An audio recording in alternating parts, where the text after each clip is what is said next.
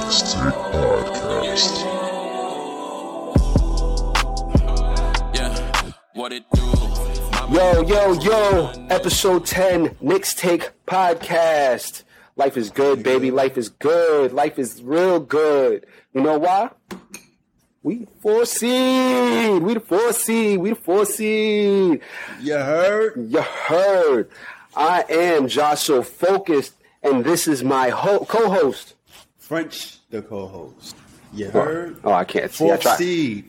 I tried to lead in with co-host, so you would. Nah, I'm still French, the co-host. Playoff start though.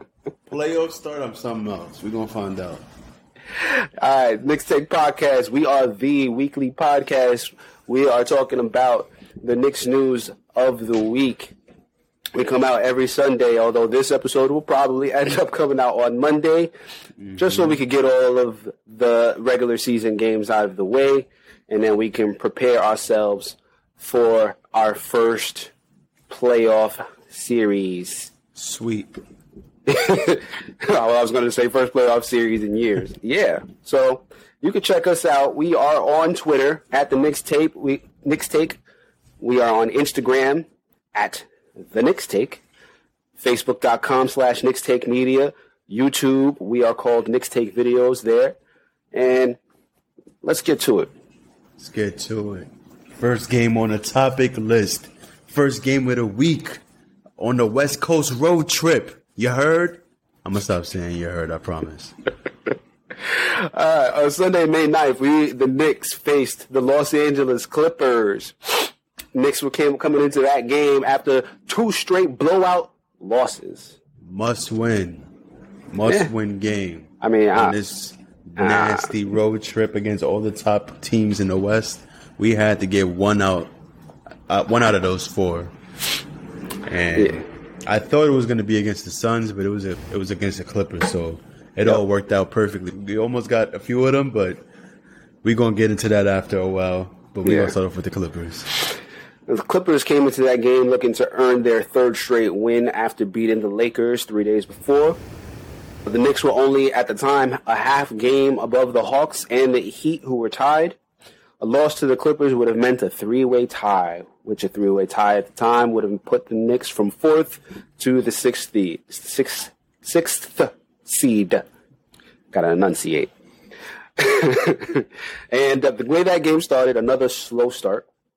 Julius Randle wasn't having a good game. He was two for eight in the first half. Knicks were, uh, they were okay. It was a back and forth game, good back and forth game. It was a slow game, then kind of low scoring in the first quarter. You know, slightly better scoring, but not so much in the 2nd mm-hmm. And it was a nice back and forth game, enjoyable. I didn't really have too many notes because I was enjoying it too much. Yeah, I didn't have any expectations going in or while watching. I was just enjoying this game because it felt like watching the old Clippers play the new Clippers. Remember the Clippers when Doc Rivers was the coach and they didn't have no suit, no All Star talent. Tobias Harris was their best player and they were still top five in the West. Mm-hmm. If I'm not mistaken, they were the fifth seed, right? I don't remember. You know, my memory terrible. Yeah. So it just felt like we were watching the guys that we trying to become. Yeah. You know what I'm saying? The team that we're trying to become. Mm-hmm. We were trying to Maybe we were- we're just a little less load management. Hmm. we want to get two superstars on this team and start competing for a championship sooner rather than later. So Yeah, the Clippers. The Clippers are definitely the type of team that we want to be. You know, the Clippers known as a really good defensive team. They got two stars on the team. They were a considered a contender. I it's a little iffy as to whether they are still considered a contender after what they did last season in the playoffs. And this season is going to be kind of a proving ground to whether people still view them as that. But that's what that's still where the Knicks want to be considered at a certain point. In this game, they seem to be every bit as good as the Clippers. They were going shot for shot with them. They were going play for play with them. Knicks looked tired. Julius mm-hmm. Randle wasn't really able to hit his threes. Knicks in the, in the third quarter, though, they still were like, yeah, we don't care that you got Kawhi. We don't care that Paul George is playing. We still want this game. Mm-hmm. Reggie Reggie Bullock was knocking down his threes. Reg, R.J. Barrett was knocking down his. Who was still looking focused, but he's also looked like he was a little bit tired. And Knicks had control in the third quarter. Key moments of the game. R.J. Barrett, with five minutes, 24 seconds left in the game, knocked down a clutch, clutch three to extend the Knicks, lead, Knicks lead to nine. And at that point, I was like, the Knicks up nine, five minutes left in the quarter. Yeah, I think this is it. I think, I mean, this is a good team, so you never know. No lead is ever safe. But up nine with less than six minutes left in the game, I, I, I trust the Knicks to hold on to that lead. Yeah. But obviously, the Clippers didn't go away. Knicks up six. Paul George, he saw a lane. He said, "Oh, RJ's on me. I'm gonna, I'm gonna drop it on him." RJ stayed in front of him. Paul George drove. RJ contested it beautifully. It was one of the that was one of that was another key moment of the game where he where Paul George tried to tried to test RJ and RJ had none of it. Ended up with a bad break, and the Knicks brought it to the other end of the court, scored, and I was like, all right, this has to be it. What was you about to say? RJ's been showing like a lot of a lot of improvements this year on defense. Future? The way that oh, I ain't going down to the future. Maybe he'll probably be fu- future third team, but the way he was locking up Paul George and His D Kawhi was, Leonard, his D was clutch in that game. I'm like, yo, he be like, the Clippers were playing in like they were stuck in mud the whole game. It's like they couldn't get no no shot off, they couldn't get no rhythm off. Mm-hmm. They had all their players healthy that are in the rotation for the most part. It was just a battle, and the Knicks showed that they were more mentally tough and they're more. They have more of a, a, a chemistry with the team than the Clippers seem to in that game at least because our offense started to flow and our defense was just attached like everything everybody seemed like they were on the same page on our side and they seemed like they were struggling to iso to score every point that they were getting and that was a really encouraging that was the biggest win of the season to me after two back-to-back blowouts and mm-hmm. at this point in the season when the Hawks is trailing right behind us, the Heat is trailing right behind us, they came out in LA and beat one of the top teams in the West. Like that's saying a lot. They're both healthy. Both the superstars are both healthy. And we still got that win. That that said a lot. Yeah. They didn't want to go away at the end, and I was like, RJ, clutch three. That's got to be it. RJ, beautiful defensive possession, and we scored. That's got to be it. And then they didn't go away, but Julius Randle kept hitting his long range twos, and it was it. That was it. Knicks won. Um, Over over Paul George yep, and over who was the other guy? Batum? probably. With the game on the line. He wasn't he With the wasn't in the, the rhythm line. at all. He was cold the whole game. yep, he was. He only had seven field goals out of out of nineteen attempts. Mm-hmm. Didn't hit a three the whole game. But And in the he- final minutes of the game, when it came down to it, and he, he knew that that shot had to go in for them to win that game, Yep, sunk both of them without Yep. touching the rim. Without touching anything. Star, 106 star, 100. star. Knicks win over the Los Angeles Clippers by six. And I'm going to get take one second just to see where the Clippers are currently seated. The Clippers are currently seated. They are the four seed in the West, tied with the Denver Nuggets. And I don't know if I don't know if there are any games today that's going to change that, but that just goes to show like the Clippers are going to either be the third seed in the West or the fourth seed in the West. They're still a really good team. They have Kawhi, they have Paul George, they have uh, decent players, and yeah, Another that- thing about the Clippers game before you uh, transition. Frank Ntilikina showed me something in his minutes that he played. Because if you think back, remember he was in that bad shooting slump, like he was airballing. That continued in this game. He started, came in, and he kept shooting. he kept shooting until he made his first three. And then he didn't play much after that, but that, like, he just kept shooting. He kept with it. The, the old Frank Ntilikina would have just been passive after that. He wouldn't have chased after that shot. No, like, but he's, he's showing confidence in his jump shot. He's the best three point shooter on the team still to this day. This Yep. whole season, that's been his title. Regardless of not, if he played or not played, he still deserved that title because in the moments that he did play, we needed him to shoot throughout the season. Whenever guys was injured, he came into the lineup. We needed him to pick up where the other guys left off, and he, he was able to provide things something that they couldn't provide, which was elite defense on top of the three point shooting that he provided, which is the best on the team. So I, I I see his role growing in the playoffs, but we'll save that for later For on in the the- conversation. later. Yeah, D Rose also balled out this game too. We should also acknowledge that. Yeah, uh, I had R.J. Barrett, Reggie Bullock, and Julius Randle as our key players of the game. But yes, D Rose, like clockwork, he was the he was the leading scorer in that game. He had 25 points on 11 for 17 shooting, Eight two for three from three, eight assists, six rebounds. It, it's just that when it came to crunch time, those three guys were the guys who brought it home for us. And you know, RJ had 18 points. He was seven of 18, which ain't great, but he was four for seven from three, seven rebounds, four assists. Reggie Bullock had 24, five for 12 from three. Julius Randle, all of his most important shots in that game came at the end of the fourth quarter, like we said, And they all went in.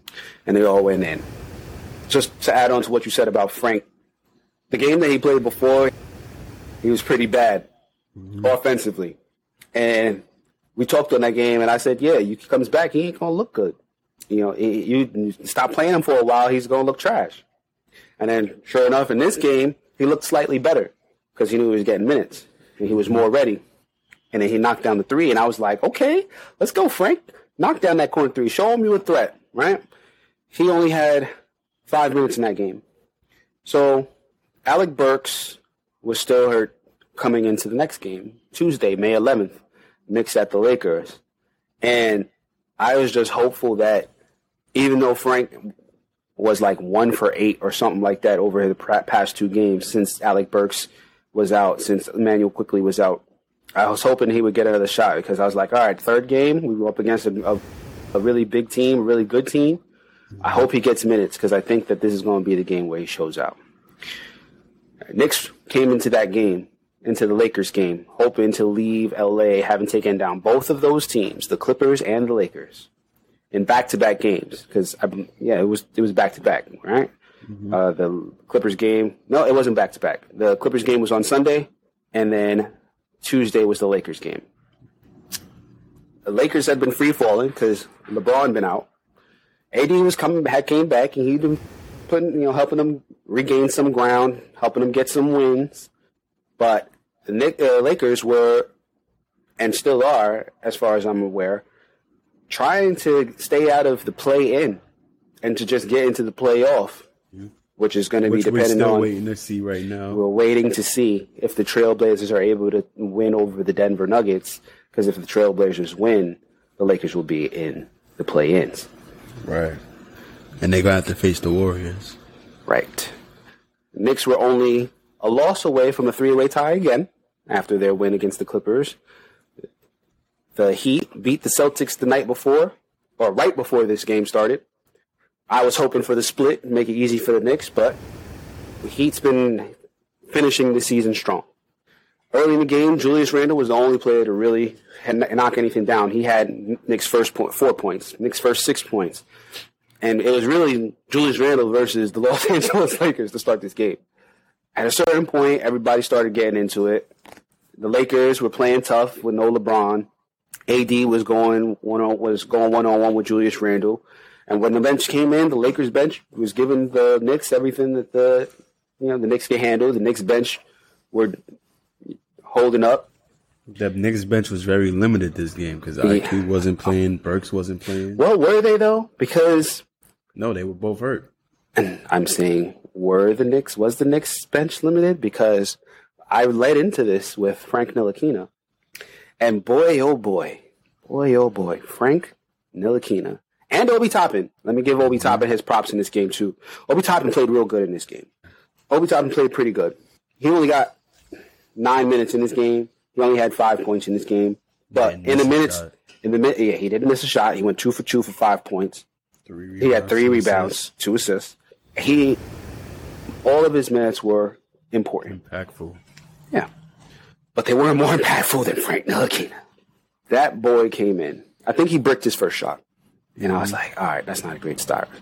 And then he came back and went to the same exact spot that he missed, made that Didn't three. touch the rim. Then he came back on the other end of the court, was D'ing up, locking dudes down. I was like, yo, can he keep this up? And it, that first half, I was like, all right, okay, Frank, you know, let's keep it up. That did not. The Knicks, the Knicks went up in the half, fifty-six to fifty-five. It was a close game. And then in the second half, Frank just turned it up just another level. Frank finished this game with 23 minutes. That's the most minutes he's played. When's the last time Frank played 23 minutes? Like in tw- in 2020? I don't know if he played 23 minutes in 2021. I'm sure he played 23 minutes earlier in the season. Oh, you know what? Injuries. He, he might have played uh, that one game that he started uh, against the Spurs, or he might have played that many minutes against the Brooklyn Nets too. But man, he went three for five, three for four from three, two rebounds, two assists. One of those assists to Taj Gibson was a no look pass. He said, "What?" I was like, "Yo, we're winning this game. we are winning this game. We are winning this game." Frank is out there. He's locking up dudes. He's blocking shots. He had two steals in the game. He had one block. I was like, we're about to win this game. Frank is knocking down the shots. He's locking them up. AD is not. AD was not playing. He was getting outplayed by Julius Randle. Honestly, Yeah, Julius Randle was abusing him in the first half. he was. He was. He, he was abusing him. He was be, abusing him all game, really. And I was like, I until the fourth. and I hate to do it. Franklin Ntilikina was one of our key players in this game, but we really, really needed our number two option to show up. Yeah, struggled. That that was more than a struggle. R.J. Barrett could not hit a three to save his life. You know it's bad when you shoot seven three pointers. And R.J. Barrett, to his credit, in every game he, he when he shoots bad in the first half, in the second half he comes in and he shows out most times. R.J. Barrett went zero for seven, and I can't help but think that if R.J. and Reggie Bullock also had a bad night, I couldn't help but think that if one of them could have hit at least twenty percent from three, we would have won this game. But that's that's all we had to do was just secure the rebound on the last. There's a lot of reasons why we didn't win this game, but I feel like this was a game where Julius, for the most part, was outplaying Anthony Davis. Frank Ntilikina was locking down like two, three players at a clip. Derrick Rose was Derrick Rose. Obi Toppin was playing good in the minutes he was playing, and like I was like, "Yo, we're we're up. We should." There's no LeBron. We should be able to. LeBron didn't play in this game. We should be able to take Anthony this. up. Davis is still a star though. Julius Randle played better than him, better than him in this game overall.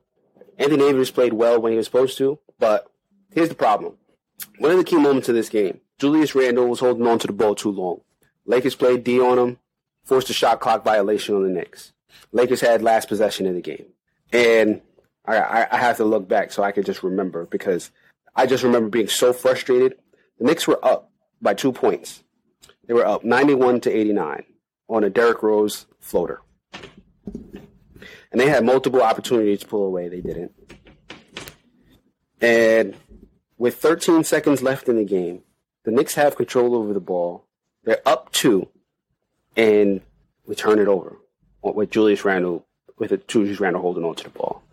And I was like, oh my God, y'all can't do this. Y'all at least lock this dude down, I lock these dudes down so that we don't have to go into overtime. And what happens? Wesley Matthews gets the offensive rebound off of a three point miss. We could not grab the board. Lakers abused us on the boards that on uh, that night, and Wesley Matthews, grabbed the board and made a tip shot lay in, Forcing over. forcing overtime right over a very tired Derrick Rose. Derrick Rose was one of our most important players in that game. He ended up playing 38 minutes. He played practically from halfway through the third quarter through the rest of the game. He didn't get a he didn't get a single break. Which you have to believe if he was starting in the half, that probably wouldn't happen. But neither here nor there. Knicks go into overtime. Lakers take control, but the Knicks don't go away. Knicks come back. Derrick Rose three makes it a two point game. Julius Randle with a huge three makes gives the Knicks the lead. Had a, a nice celebration after that three too. I thought it was over. I, thought I was like, oh yeah, this is the Knicks. This is the Knicks. We about to come back. We about to win. We about to win this. I was a little scared because the Lakers had control, but I I thought this game was packed up. I'm thinking we got both LA games in the bag. I'm thinking that we in overtime, we tougher than them. We gonna finish this out. We a better defensive team than them. We gonna finish this out. All we gotta do is stop Anthony Davis from scoring, and we got this win. well, we did. We did stop Anthony Davis. And that's exactly what happened, and it didn't go the way that I expected. Oh, like, oh We were up one point with a minute eleven left in the game. terrible. We Derrick Rose steals the ball after that, so that's like even better. We up one. We got the steal. We can extend the lead. We can make it difficult for him. Terrible. And Julius Randle, kind of in the same way they we got a 24 shot clock violation before, they double him up. All of the Knicks are in the worst position possible, so he can't pass it out easily. He shuffles his feet. He get called for a traveling. The Lakers get the ball back with 38 seconds left. And how do you say this dude's first name? Talen? Talen? Horton Tucker. Horton Tucker. Talen Horton Tucker knocks down a 24 foot three pointer to put the Lakers up 101 99. Now, mind you, there were still 21 seconds left in this game. The Lakers are still up two, so a two can tie and take us into double overtime, or a three could win it. And. I'm sorry, I'm laughing, y'all, because That one hurt. that last possession of the Lakers game was probably one of the most poorly executed plays that I can remember the Knicks performing in quite some time. It, this was like a David Fizdale kind of finish to the game. I was like, what did what were they doing? Uh, they it, it seemed like the spacing was just really bad. this well the play that they were running was supposed to get some space but i think reggie bullock kind of half-assed his run to the corner so rj ends up getting the ball Derrick Rose, comes to get Taj. Gibson, Julius Randle all go to, to. RJ Barrett.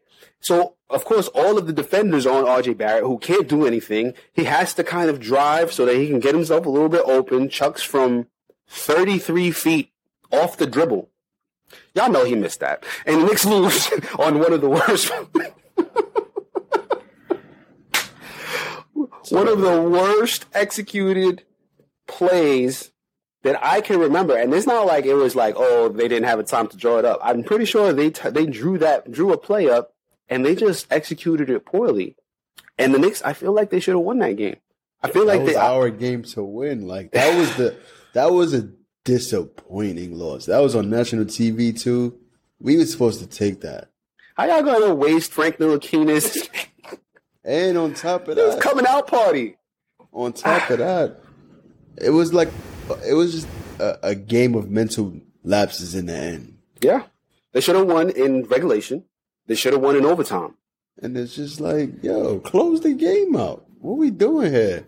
Do we want this game or not? Do we want the fourth seed or not? That game solidified the fourth seed. It would if we would have took that game because if we could beat Clippers and Lakers, we should be able to beat every other team at home. Well, well, if we remember last week, I, I wasn't thinking that we were going to beat the Clippers. So when we beat the Clippers, I was like, "Yo, if we could take this game for the Lakers, we're four seed for sure." Because I had Sure. those last three, I had those last three games as a win. I didn't think it was like it was going to be a cakewalk, but I the way I originally had the way that this the end of this season was going to go, I had us losing to the Clippers, I had us beating the Lakers, had us beating the Spurs, beating the Hornets, beating the Celtics, and I was hoping that Miami would lose to either the Sixers or to the Bucks. So I, I, I after we beat the Clippers, I was like, "Yo, if this goes out the way that I was thinking, great." But I wasn't too mad because the Lakers' loss was basically the Clippers' loss that I thought we were going to get.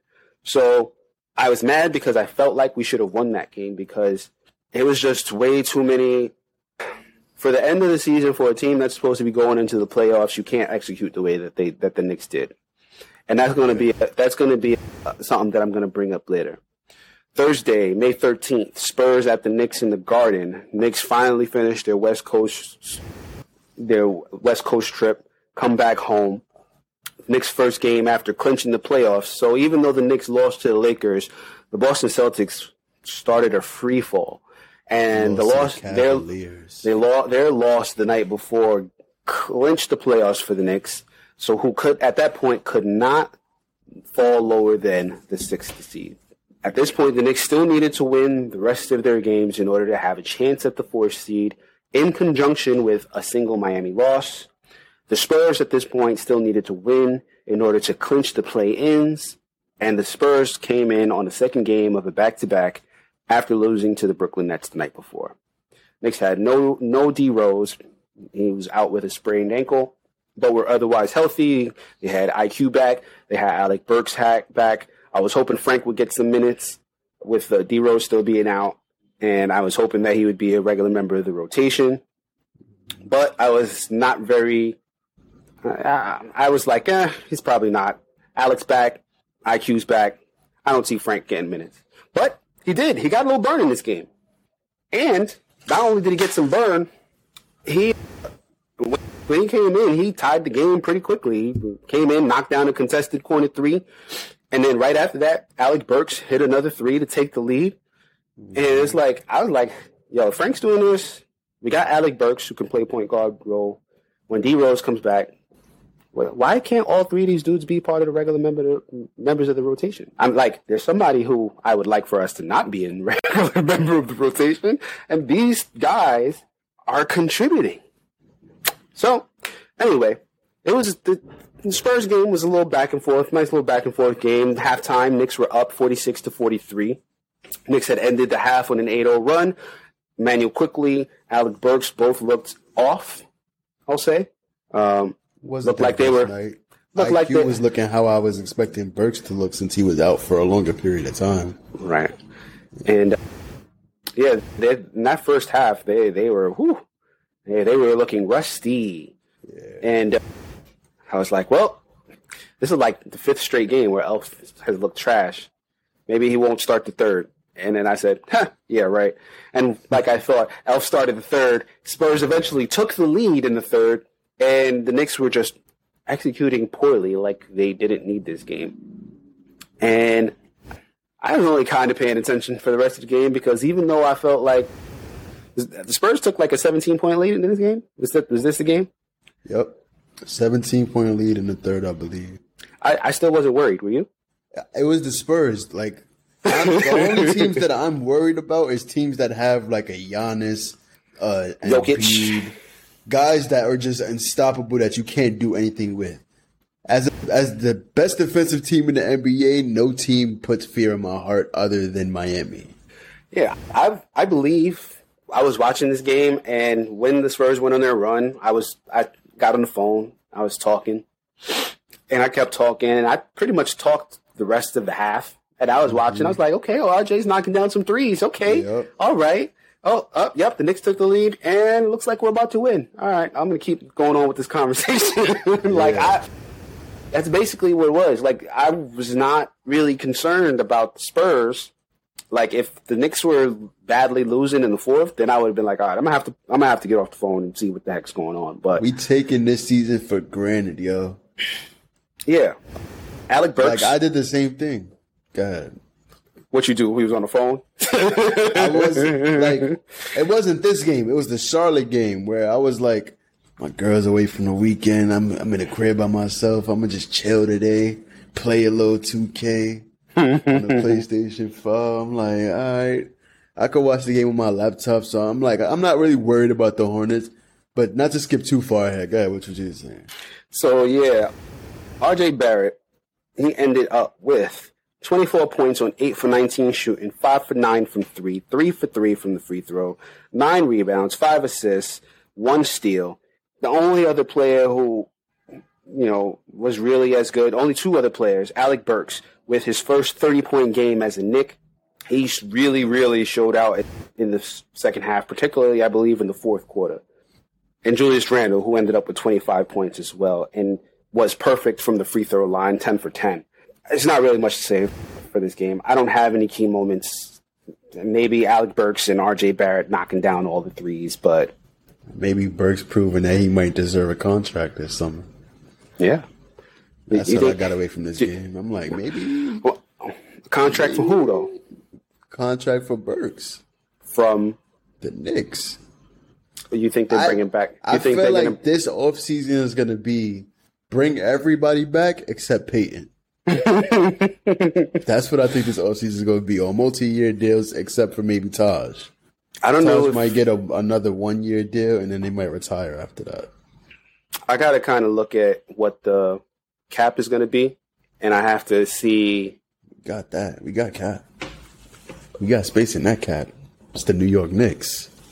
Most cap space in the NBA. We got it. uh, It's not about that. It's about how much you're going to offer Bullock, It doesn't Burks. Yes, it does. You can't offer everybody ma- a gonna- lot of. You can't offer everybody like- a lot of money. You can't No, offer no, no, everybody like That's ten not what I'm mil. saying. That's not what I'm mm-hmm. saying. I'm saying that these guys aren't going to get re-signed until we replace Elfrid Payton. I believe once we get that one guy and we pay him however much we got to pay him, everybody else is just going to get what follows. And all these guys, I'm pretty sure, want to stay in New York, so they're going to make the numbers right. They're going to make sure that everybody I- can come back. Nobody's going to be greedy. I They're going to save Julius Randle for last, and he's going to get the max. I hope that's true. I really do. Bet? I, no, I don't because this is um, Got a good betting record this year so far on the Knicks. it- it's going to be really dependent on how they look in the playoffs. I think if they come out and get swept in the playoffs, then That's not happening. I don't think it's happened either. But eh, that's going to be one of those things where somebody's going to be like, "All right, mm, this is cool, but I kind of want to win," and th- this was kind of it's kind of showing me that eh, maybe the regular season was fool's gold. I don't think that's going to happen, but you kind of always have you have to be prepared for everything. I'm a believer in this season. This is gonna be a season I'm gonna look back at and tell Lucas and Layla about. I'm gonna teach them life lessons based on this about what happened to Julius Randle when we didn't get KD and Kyrie. Your, your niece and nephew will uh, be avid Knicks fans. I already had them. I have them recorded saying "Let's go Knicks." So that I recorded right before this pod. Um, Yeah. Next game Saturday, this season. May fifteenth. Hornets at the Garden against the New York Knicks. Knicks' only path to the four seed still is to win the rest of their games, as well as a Miami loss. I came into the game. This was yesterday. I actually didn't come into the game because I was working at the time, and I was just like, so much needs to go right, but not that much needs to go right if you follow. Yeah. I was hoping that the Bucks, the it was going to be the Bucks versus the Miami Heat last night. That was the last game. That that was the last game that needed to be played, and I said, "Well, damn, if are the Bucks going to actually play the Heat, or are they waiting to see what Brooklyn does?" Because if the Brook if the Brooklyn Nets lost to the Bulls, the Bucks beating Miami actually benefited them. But if the the Nets, who did actually beat the Bulls, if the Nets beat the Bulls, then beating Miami didn't do anything for them. So I was like, damn. I hope the Bulls win so that there's some there's additional incentive for the Bucks to actually beat the Heat. They And didn't need no incentive. They said we gonna But- play New York. If if these if they beat us, we gotta play the Knicks. Nah. Yo, tell Giannis he's playing the, all 48 minutes and he gotta take down the Heat. We'd rather play them in the playoffs because they beat us last year. well, the the Knicks game was the first game, so it was like, all right, you know what? You can't control what happens later on in the game, but you have to win. You can't come into this game all lackadaisical. You have to win this game, and then either you have still have the path to the fourth seed, or that's it. You know, you you have. I didn't see Miami losing. Um, I think they played the Pistons today, so I was like, this is it. You got to win win the game today, and then you got to watch to see what happens over there. Charlotte was trying to avoid falling to the ninth and the tenth seed with a win. And actually, now that I'm reading that note, I want to see exactly what's going on with the Charlotte Hornets in the standings. I'll look while you while you talk. I'm Copy that. looking at this thing. Um, So-. Derrick Rose returned after not playing against the Spurs with a sprained right ankle. and or I don't know if it was right or left, but it was a sprained ankle that he, that he was out with the Spurs. It was basically a rest day, according to Thibs. Thibs said he wanted to give him a day, so it was nothing to really worry about. Yeah. And all right, let me, I guess I'll get into it. Julius Randle ended the first quarter with 12 points, five boards, and four assists. The Knicks took control. Payton still starting, still pissing me off, but Knicks maintain control. Halftime, method Knicks- Huh? There's a It's a method. method I, I don't. I don't. madness. I don't see the method. Knicks started. Knicks went to the half up 63. Charlotte had 54. Third qu- quarter, Nerlens Noel locked them down. There was two minute stretch. He had four blocks and a steal. Knicks were making a statement. I did not get a chance to actually watch the third and fourth quarter, but I do believe after Nerlens Noel did that stretch, the Knicks stopped executing the way that they were executing before. Charlotte actually took the lead at a certain point. I think they just get bored. They're like, It- let's make this a game and let them come back. Uh, but you can't do that. you can't do that They if you want the fourth seed. It doesn't matter to me. It- it- like, I understand. Like, all right, maybe Like, let's give these you let- something to cheer about. Maybe you let up a little bit, but the way that they executed in the fourth quarter, it leaves a lot to be desired, and it leaves me with a little bit of pause going into the playoffs. This is a game that you, it does, it does, because if you're getting ready for the playoffs, you have to play how you're going to play in the playoffs. You can't like figure it out in the playoffs. If you're doing playoff intensity, these lapses at the end of games, you you they have to be they have to be stripped of you. And I'm hoping that it's just because they're tired, but you can't be. So this is what happened at the end of the fourth. Disgrace to offense in all basketball. Over the last five minutes and 19 seconds, the Knicks scored two points. Along that same stretch, the Charlotte Hornets scored three points, which I don't think is a testament to the defense, but I don't know. I'll, Of course I'll- it is. maybe I don't think Charlotte Hornets played that great defense, that great of a defense. I, you know what I think it was for the Knicks when I watched it, when I watched some of the clips, and, and I've noticed this when it comes to like crunch time, I see a lot of ball holding, a lot of ball watching, Yeah. and Carmelo it's like the is- it's like the Knicks forget how they ended up being so good. Like if that's what your last play is, cool. But they bring the ball up, give it to Julius, who backs down the dude, tries to pounds the pounds the rock, and he tries to do his little, you know, turn around, pull up, or does some other joint, and it misses, or he gets locked up, or something, or he turns the ball over. We can't complain about it. I'm it not complaining. fails. I'm not. I'm not complaining about it. I'm about it happening. I'm complaining that it happens so often, especially when you go five minutes and 19 seconds and you have loads of opportunities to score and you don't do too much different. It's like, all right, Julius Randle comes, brings up the ball, pounds the rock, misses. Alec Burks comes up, pounds the ball, passes to Julius, misses. Like, and in this game, it's like they figured out, hey, we can't keep doing this because we're not scoring doing this. Julius, sorry, we're still in the fourth quarter.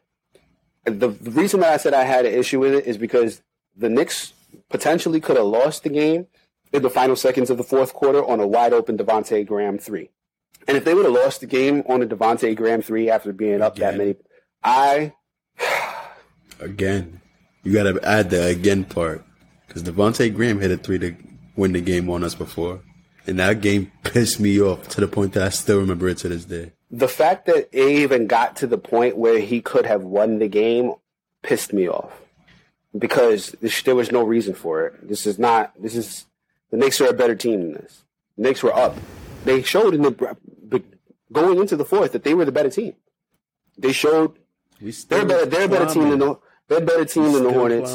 And in overtime, they proved it in overtime because Vontae Graham missed. The game went into overtime, and then the Knicks was like, "Oh yeah, this is how we. This is why we're a good team." Gave it to Julius, who facilitated to get open threes and open buckets and open drives and, and, pass it to pass it to um, Taj Gibson, pass it to Nerlens Noel, pass it to Reggie. Like he domed everybody up. He got a triple double, and it's like, hey, this is why you win games. This is not because you're hero man and knocking down all the shots, or it's not because oh you need a clutch shot and you got to go one on one. It's executing perfectly as a team. And the Knicks keep forgetting that at the end of games. They, they, I feel like they forgot that against the Spurs at a certain point. They forgot that against the Lakers at a certain point, and they forgot that in this game. And thankfully, in overtime, they remembered this is why we win games, and they just took over in overtime. Was the key moment? I just read your key moment. I just read your key moment in the notes. Oh, what, you, what, what, what I said? Noel blocks LaMelo at least twelve times.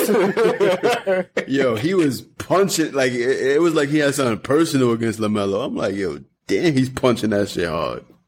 LaMelo did not have a great night in that. Uh, that I do remember. And and Noel at the end of the season, I got to give it to Noel. Like, Wait, before you before you go to Noel, I wanted to say something based on what you were saying, right? Okay, Because you were saying how we should we should You gotta uh, play- basically just stick with the same format that we've It's proven that that, got- we're, we're, comf- we're that, that we're we're accustomed to, to watching throughout the Uh, season. before before you before you respond to that, it's not that you have to keep with it because I understand the need for that Julius Randle to come up and just show that he's better than whoever. he- But but it's not even that. when you do it over and over and over and over again and it's not working, you have to do you have to go back to team ball because now they're expecting you to try and put up that shot and that's why we lost against the Lakers because he did that to end the fourth quarter. He did that to end the overtime It's not the, that's why we lost. and they locked us up and they like they were expecting because they're they're regardless of the fact that they didn't have LeBron, good teams are going to know like, oh, this is what you're going to do. We're going to we're going to stop that. We're going to stop that by hook or by crook. We're going to stop it. You have to have the counter to the counter.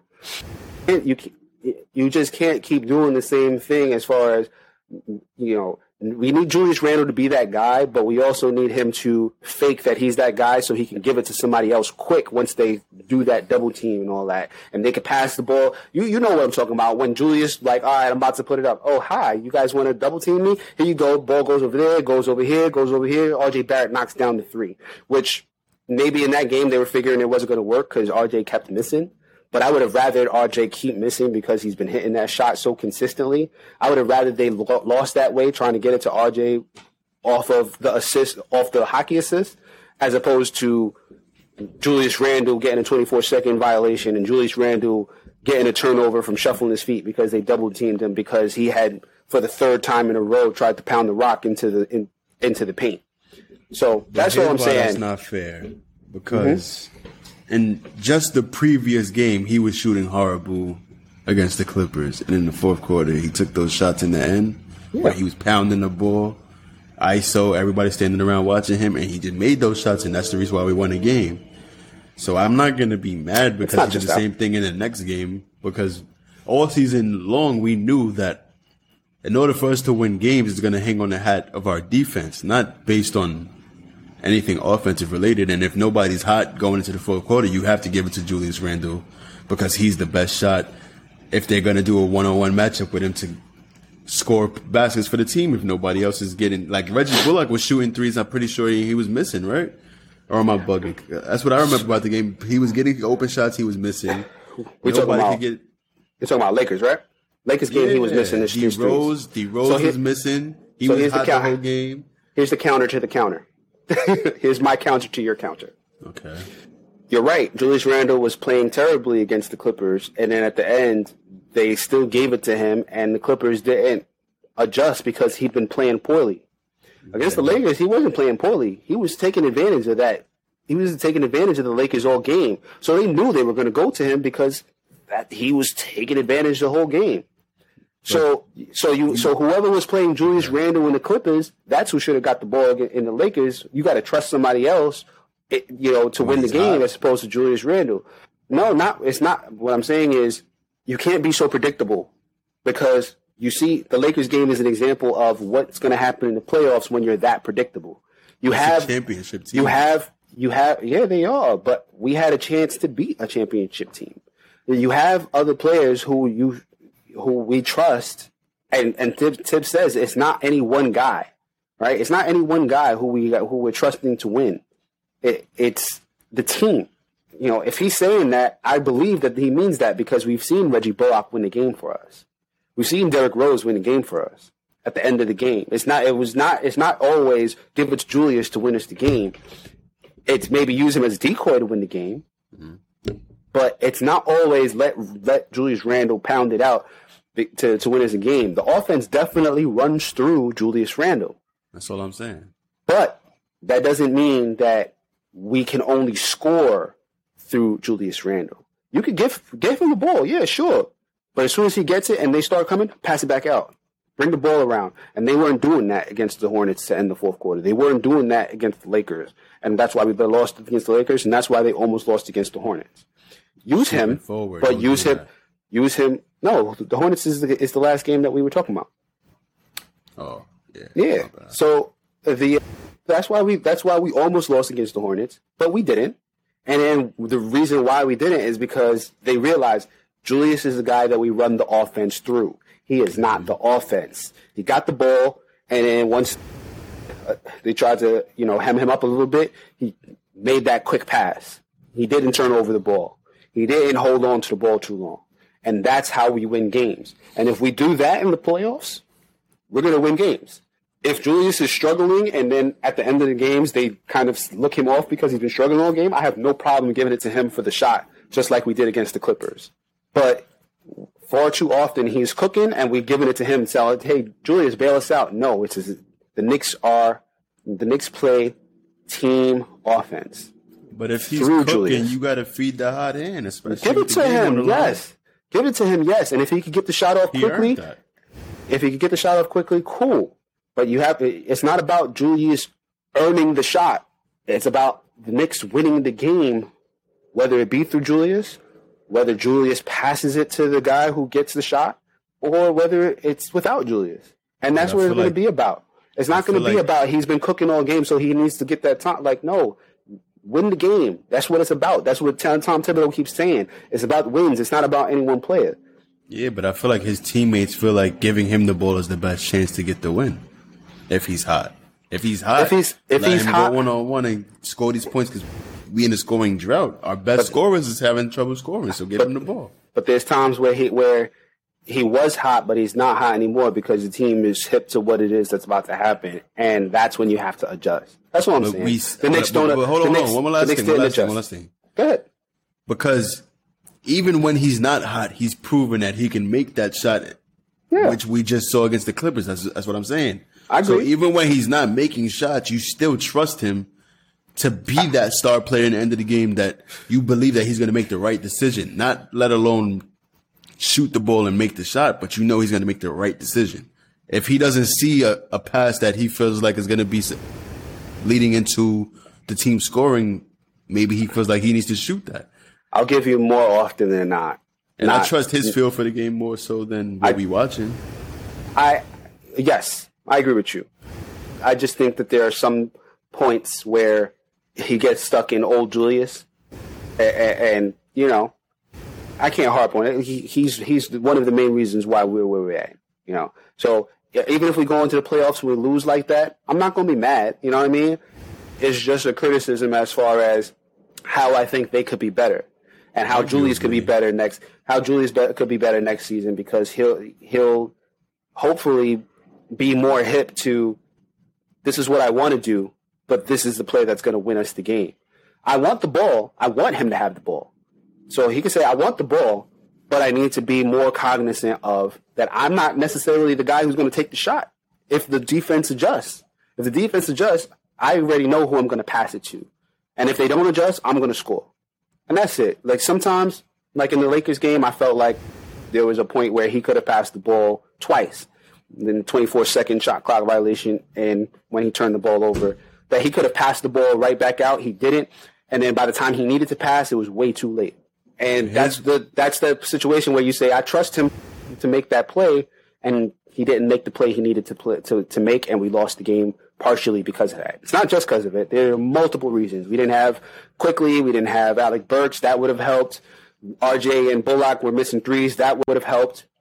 If they didn't all rush RJ at the end of the overtime and make, for, make force him to make that thirty plus foot three pointer, maybe he would have tied it up, and we would. That that was. There's multiple different reasons, but uh, the things that we can control is turnovers, and there were two turnovers right there that could have been avoided by playing team ball as opposed to, you know, trying to play hero ball. But we're a fourth seed, so I can't complain about it. We're done with we're done with Hornets, right? Oh yeah, we don't. Don't want to. I don't remember if I said what the score was, but the Knicks won And no. 118 109 in overtime. Completely took over that game in the overtime session. And like I said, I was not really enthused by how we ended that game, but I was like, yeah, Celtics is playing like trash. And then this morning I saw the Celtics put like seven dudes inactive for today. They were playing G League dudes. Marcus Smart was out. Kemba Walker was out. Because this game didn't make a difference whether they won or lost. They was gonna stay in the same position in the standing. So Yeah. But it was important for the Knicks because the Miami Heat lost to the Milwaukee Bucks, who smacked them. But Miami also didn't have uh, Jimmy, Jimmy Butler. Butler. so it's kind of like, eh. Now we can now we need to see what y'all do when he plays y'all in the series. If he, if the Heat, well, no, the Heat are going to make it because it's six Heat. But if Jimmy Butler is playing, we'll see what let's see what it is. Let's see what it's hitting for. But I was happy. I was like, all right, now it's solely on the Knicks. Knicks needs to just take care of a team who's not really a team, who hasn't really played, who doesn't really have any starters. So Sunday, May sixteenth, Boston Celtics at the New York Knicks in the Garden. important. Like. I, like I said, the Knicks needed to win this game. Miami lost against the Milwaukee Bucks. Boston had nothing to play for. The win didn't mean anything for them. Loss didn't mean anything for them. and we had everything to play for. Knicks played pretty much everyone except for Mitch and Luca Vildoza, who's probably not going to see any time until the summer. I, I, I didn't even write down who the Celtics didn't have playing, uh, but they were pretty much missing everybody. The Celtics ran out a starting lineup of Langford, Williams, Pritchard, Ojeleye, Ex Knick. and once a Knick, always a Knick, Luke Kornet. So, yeah. Oh, Jabari Parker played off the bench. We'll get to Jabari Parker because that's the, the only thing that I know about this game is that Jabari Parker was cooking. And that, oh, the only other thing that I know from this game is that Tacko Fall was called Taco Bell. the Knicks came into this game needing to win. They came out first quarter. I, I, I was again at work for this game. I was watching. I can I tell you saw- what happened in the first quarter. The first I saw- quarter came. Go. Right. First quarter came. You saw the intensity from the jump. Knicks came out shooting threes off like as as soon as the game started. The Celtics trying to match their energy. It seemed like they were trying to put the Celtics away early, and it just didn't work out that way because the young guys on the Celtics was really good. Romeo Langford is a, a former lotto pick of the Celtics, and he's just been struggling with with injuries and stuff like that. But he's a real solid player. He's been like one of the guys that they're most excited about playing. I guess as a backup to Tatum. So when I saw he was playing and I saw Luke Kornet is playing, I know like these guys aren't gonna give us. Say it again. They're players. They're players, but they're not to that level where they should beat us. So I mm-hmm. knew it was going to be a competitive game. I knew it was going to be a little close at some points, but I figured that we would edge out. And when I saw we went up 20, I was like, all right, so I guess that's the game.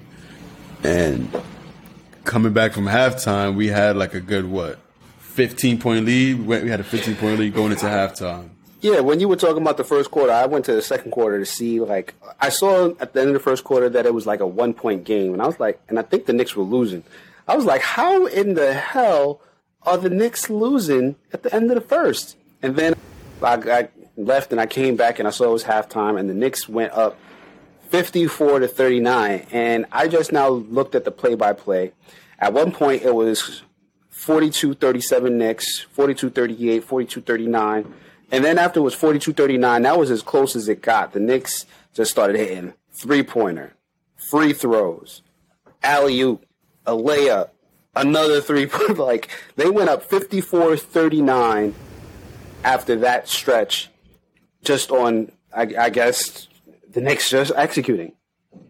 So, tell me what else happened because I, I all I know is I got to the end of the game, and it was a game again. So what happened? Well, coming out of halftime, the Celtics was working on like chipping away at that lead the whole third quarter. If I'm not, I'm trying to remember this correctly. I remember we did end up coming back, building a lead, and then they ended up breaking the lead down again until It was 69-50 at one point. yeah, and they worked their way back into the game. 74-54. So it was a 20-point game at, us at in the third quarter. Twenty-one point game. Yep. Because they got And they they, they scored. back. a. Yep. fourth quarter, started the fourth quarter, the, the, the score was 65 77. And we started to like pull away a little bit. That's when they came to the 20 point lead. And then, yeah, they just like, they, they got hot from three. We, we went cold.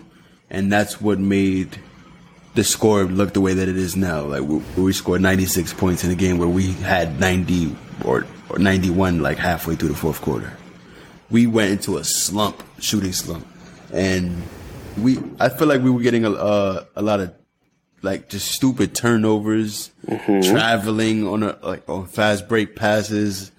It, it was just it, it wasn't organized to the to the to the way that you wanted to be organized for the playoffs. To harp on what you were saying earlier, so fourth quarter came, they came back. It's a game again, and it comes down to who's gonna make the big shot and who's gonna get the big stops. Who wants this game more? Julius Randle showed that he wants this game more. RJ Yeah. Barrett showed that he wants this game more. Reggie Bullock. Reggie Bullock showed that he wants this game more. Like, for, I want the one thing that I got from this game a lot, or, or that I wanted to harp on was the fact that RJ Barrett is really looking like a solidified number two option against some teams. Like, he looks like someone who's going to be an all star. He looks like someone who's going to be solidified in their position in the NBA for the long term. So, seeing that game, I just saw another glance of that to give me some more positive reassurance into that theory of mine. But this game was just, it, it, it never felt like this was going to slip away. It never felt like we were going to lose this game. It just felt like, all right, we, this one is dragging out a little bit longer than we expected. Julius Randle coming back into the game when we up 12 halfway through the fourth quarter. I'm just like, all right, I guess this is going to be another one of those games where we just have to stick it, stick it out to the end. But yeah, this game wasn't too exciting outside of the big lead. Yeah, when I when I finally was able to watch, which was probably when it was a three point game, because they went from, and I, I was like, how the hell are we only up four points, three points? and I was able to watch, and I was like, the execution ain't the best. Like I, I don't know, I don't know, and, and maybe I shouldn't judge because by the time I got, I started watching, all of their worst ba- basketball was behind them. But I was like, this, is there really any reason to give up twenty a twenty one point lead to a G League team essentially when you are trying to clinch the fourth seed in the playoffs? And I guess I should just be happy that I guess I should just be happy that they executed when they needed to. But Uh, after watching the Charlotte Hornets game and the Spurs game, and then how they finished the Lakers game, after all of these bad seasons, I just want to see them execute the way that I know that they can execute. And I think that's just what it is for me. Is that I know that they can execute so much better than the way that they have over this last. This stretch of games were the most important stretch of games I don't even know if I should be able to say that because it seemed like every stretch was important leading up to now. Every every stretch of games was important in order for them to get here to be the fourth seed. But you're coming into the playoffs and you're trying to get into that playoff mode, and I feel like now you should be already you should already be at playoff mode. So I should not see the poor execution in the Lakers game, the poor execution in the Spurs game, the poor execution in the Hornets game, the poor execution in the Celtics game. You need to just wax these dudes, let and they kind of did. Obi Toppin, Frank, and all these dudes came out in, in the Celtics game from what I could see. Beggars can't be choosers. Yeah, I guess not.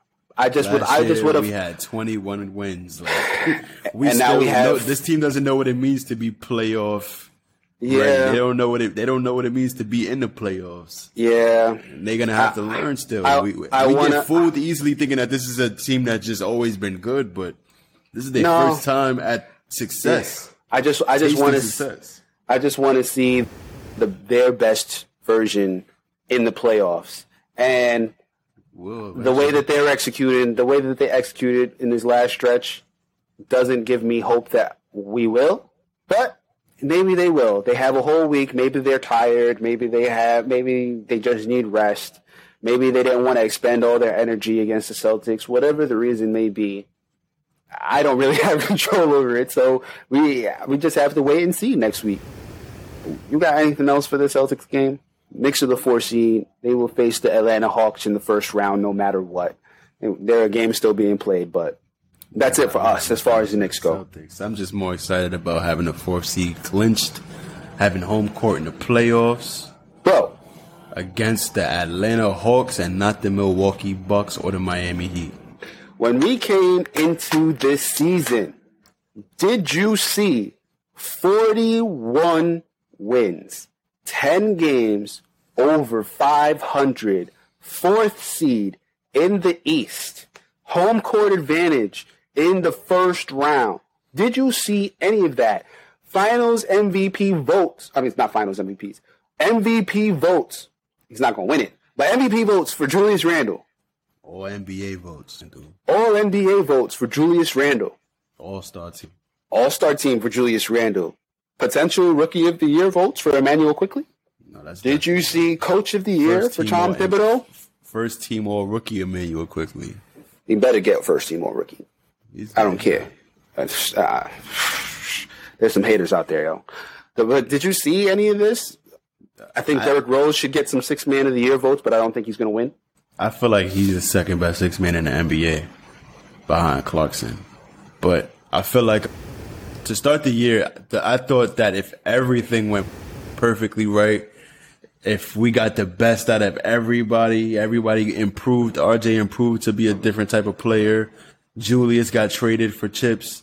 Uh, Immanuel Quickley and Obi Toppin show out to be stars. I'm thinking like we could get like a good 30 wins, 29 wins. I'm thinking that's if everything goes right. Vegas had what? The projections at what? 22 wins? 22. I, I know that we had, I was listening to Macri earlier today. We had the lowest over under predictions in the league with that 21 wins. And we damn near doubled that. Damn near doubled it.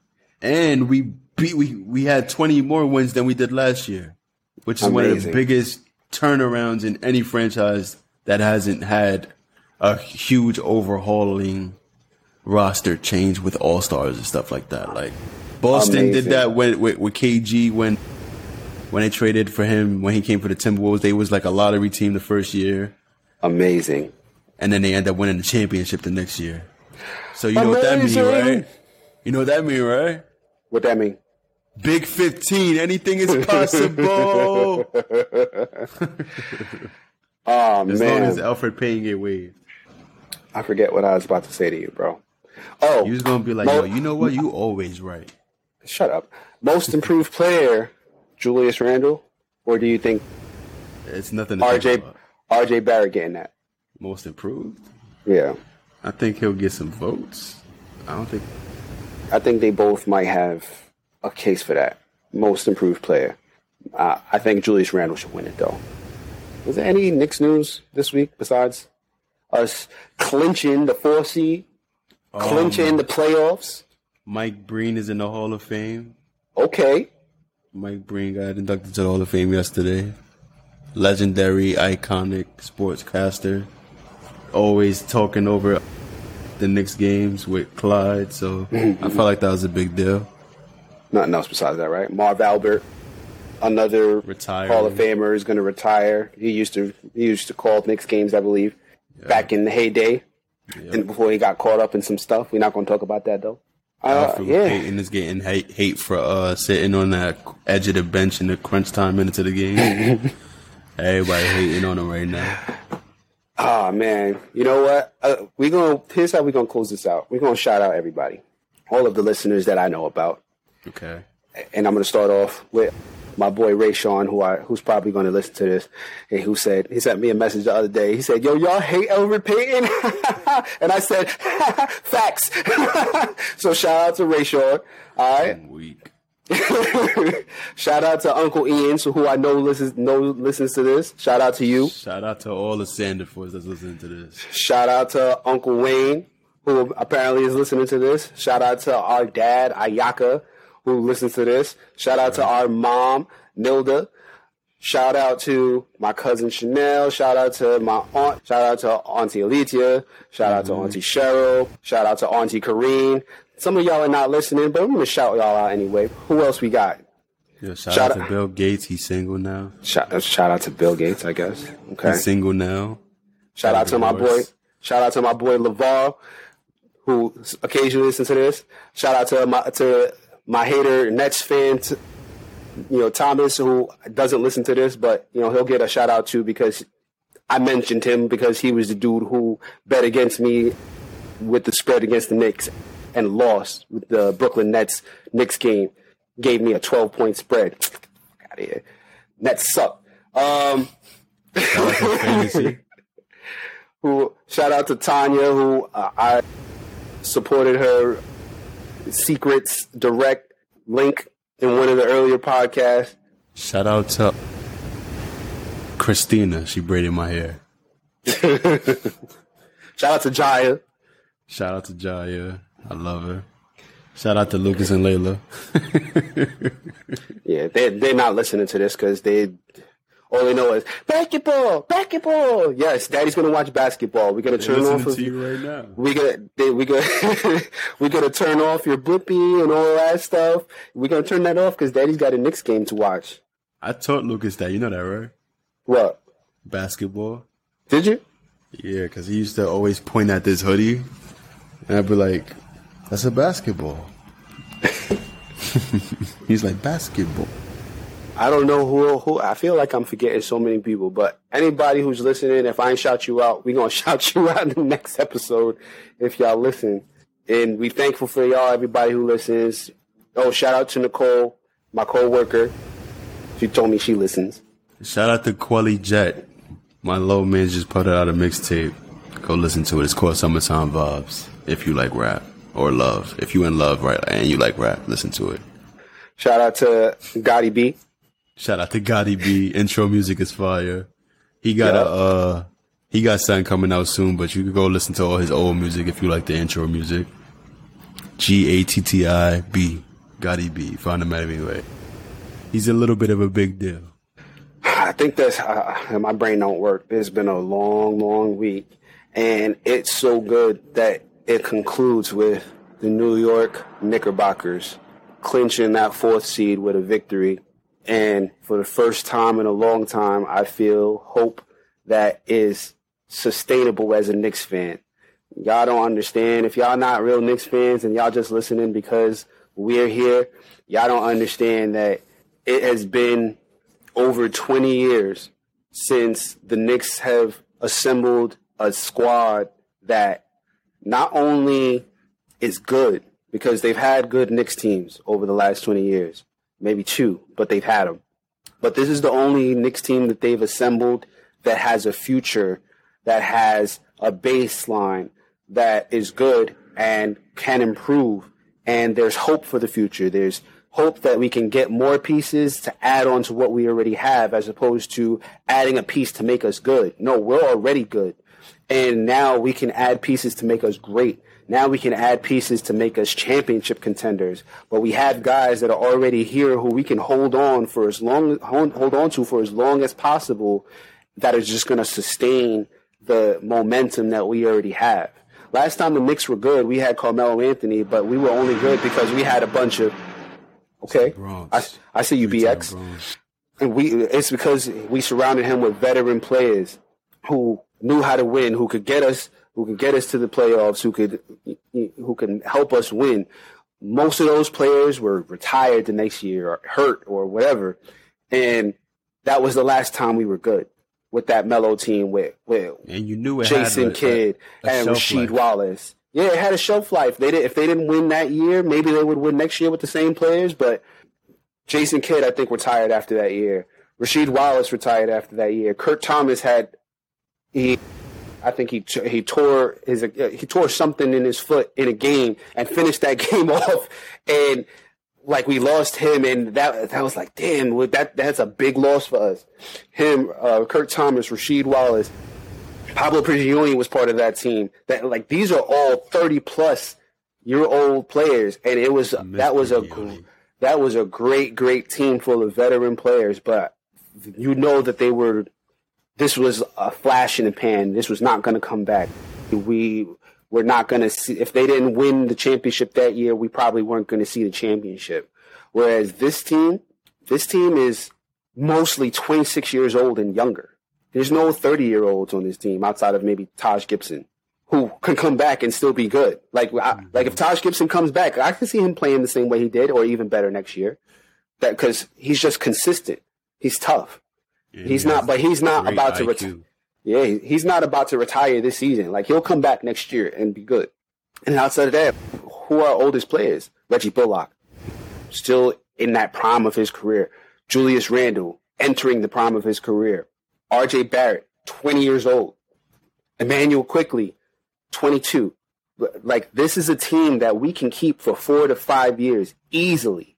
Yeah, we have some players that have been helping us. Derrick Rose, Alec Burks. Alec Derrick Rose, I think, is 31 or something, 30 years old Yeah, or 31. 31. But he's not about to retire. He'll be back, and he'll be just as good as he is now. And he'll come back, or he might. He'll probably most likely come back. Alec Burks, 32. like these guys are guys who can come back and can help us be better next year. And we can add to this group. And even if these guys don't come back, we can replace them and we'll still be good. You guys don't understand how key this roster, the way this roster is constructed, how key it is for the future of the New York Knicks franchise. We not going nowhere. We here. we here. We are here. And we're not going nowhere. We're not just going to be in the playoffs this year. We're going to be in the playoffs next year, and we're probably going to be in the playoffs over the next three, four, five years. I trust the the leadership in this franchise, and it's so good to be a Knicks fan right now. And with that, I I, I got nothing else. You got anything, French? I haven't been a fan of a playoff team since I've been a Knicks fan. Every year that I've been a fan of the Knicks, they've been bad. So this is the first season that I get to enjoy winning basketball. And the fact that it's this season makes it like a really memorable season for me personally. is a great team. because This is a great team. This is the team mm-hmm. that you want to root for. This isn't a fluke. Mm-hmm. This isn't something that, like, even like when you compare the Knicks to other teams that made big improvements from last year, it's a difference. The Suns got Chris Paul. The Hornets got LaMelo Ball. Like people like Max Kellerman on ESPN and all of them, they, they, they talk about the Knicks as if they like a scrappy young team that you ought to be out on the look out, look look out for in the future. Like that's the Hornets. That's not us. The Hornets is the young little scrappy team who's good at scoring. We the tough team. We the tough. We the team that's gonna make you earn every basket that you want to go out and get. You're gonna have to earn every possession. You're gonna have to earn it. You're gonna have to prove that you want this win more than us. That's the difference. The other teams don't got that. Other teams don't have that aura. Other teams don't have that reputation about them outside of their fan base. When you hear other players talk about the Knicks this year, they're talking about, oh, that's the best defensive team in the NBA. Them dudes is tough to play against. They don't take no possessions off. And it feels good to know that other teams respect your team and see the same see the same things that you see when you watch this team. Like you see this team is tough. You see that this team is not going to be overlooked when they're going against a team now. You see that teams are going to be like. You see how LeBron didn't want to come back against us. He's like, nah, the, the Knicks is too tough. I, I ain't trying to be working And we didn't hard on my speak on first game back. We didn't speak on that. They was hurt. to That, death. that Lakers team was hurting, hurting after that game. AD was limping. It was. Like- this is a tough team. tough, tough. You got to beat us. You ain't gonna just stumble into the win against the Knicks. You're gonna have to beat us. You could beat the Grizzlies. You could beat the, the, the Hornets. You could beat all these other teams that made drastic improvements because they got better talent. But when you want to talk about who's coach of the year, you know who got that locked up. You know who got that locked up because no other team. Nate McMillan, please, please. Tom Thibodeau. No Thibs is getting that because the, the the roster from last year compared to this year is the same minus two three players. Yeah, spoke Instead of Bobby Portis, we got Immanuel Quick. No, uh, let me let me stick to position. Instead of Bobby Portis, we got Obi Toppin. Right. Nerlens Noel. Instead of Marcus Morris, we got Nerlens Noel. Instead of It's the David same Fizdale. roster. Instead, of David Fizdale, Smith, we had Tom Derrick Thibodeau. Rose. Instead of Dennis Smith, we got Derrick Rose. Instead of Don't- Ignas Brazdeikis, Don't we don't got, ignore. Don't ignore my. Instead of David Fizdale, we got Tom Thibodeau. All right, go ahead. Because uh, this just makes t- like Thibs made Fizz look bad. He took the same team and got Essentially. 41 wins. Man, 41, you heard? 41 wins this season. Knicks is here, they're here to stay, you heard? Let's get straight to it. to Second round is not the is not the ceiling for this team this year. New York Knicks at Philly, second round. Anyway, New York Knicks all day, we not playing, man. all right. I, I think we ran out Love of. that commercial. I think we ran out of sh- to say, but I'm just so thankful and grateful, and we're gonna have we gonna we gonna be here for the whole playoffs. We're gonna record every week. Still, we're gonna we're trying to figure out whether we're gonna do a season recap or whether we're gonna do a playoff preview. We'll be talking about that. One of those two things, or both of those things next week. And uh, whew, life is good. I said at the beginning, and life is still good. Life is good when you're a Knicks fan. it's good at the top. Yeah, yeah. All right, y'all. Thank y'all for listening. We love y'all. Peace. Yeah. What?